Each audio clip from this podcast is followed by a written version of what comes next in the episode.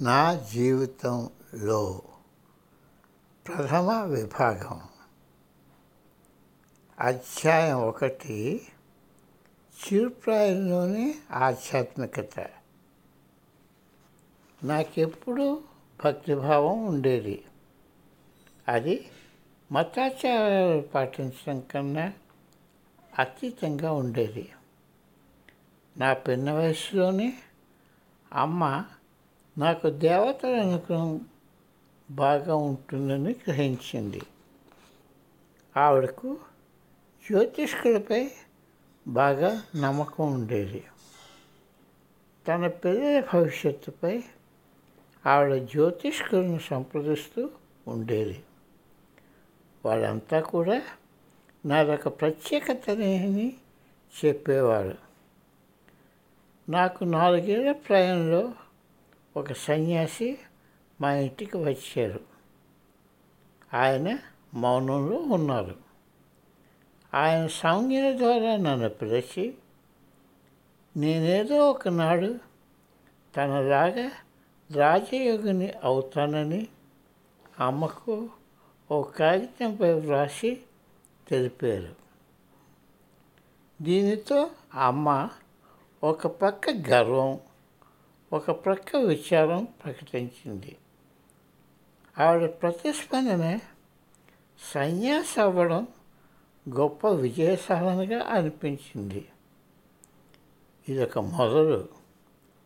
నాకు ఏడు సంవత్సరాల ప్రాయంలో నిద్రలో వెంకటేశ్వర స్వామి దర్శనమిచ్చారు. అమ్మకు ఈ విషయం చెప్తే ఎంతో సంతోషించింది. నా యవన దశ నుండి ఎన్నో వివరింపలేని సంఘటనలు జరిగాయి. నేను పదవ తరగతి చదువుతున్నప్పుడు భారతదేశం నుండి వచ్చిన ఒక వ్యక్తికి ఒక వ్యక్తికి బాలిలో ఒక వినాయక విగ్రహం దొరికింది.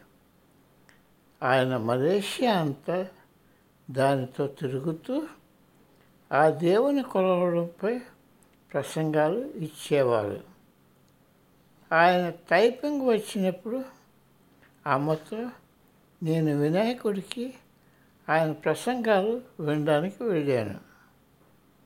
ప్రసంగం అయ్యాక ఆయన ఆశీస్సులు పొందడానికి మేము వెళ్ళాము నన్ను చూసి ఆయన నువ్వు డాక్టర్ అవుతావు. నువ్వు తరువాత వచ్చి కలి నువ్వు నన్ను తర్వాత వచ్చి కలి నీకు ఒక స్టెథోస్కోప్ ఇస్తాను అన్నారు.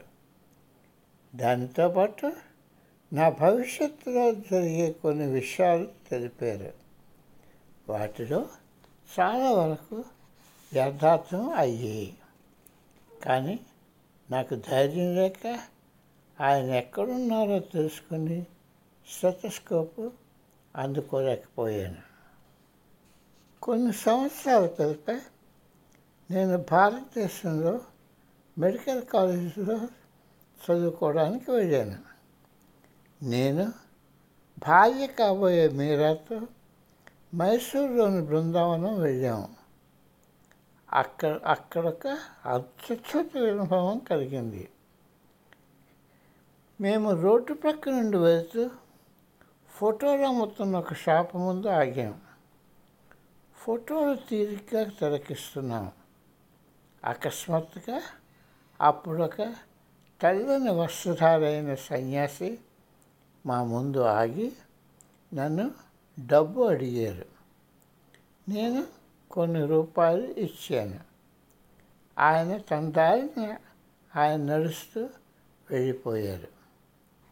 మళ్ళా షాప్లోని ఫోటోలు చూడటం మొదలుపెట్టాను. వాటిలో ఒక ఫోటోలో నేను ఇప్పుడు ధనం ఇచ్చిన వ్యక్తి అచ్చు ఆసామిలాగానే ఉన్నారు. నేను ఉలిక్కి పడ్డాను వెనుకకు ఆయన కోసం తిరిగాను.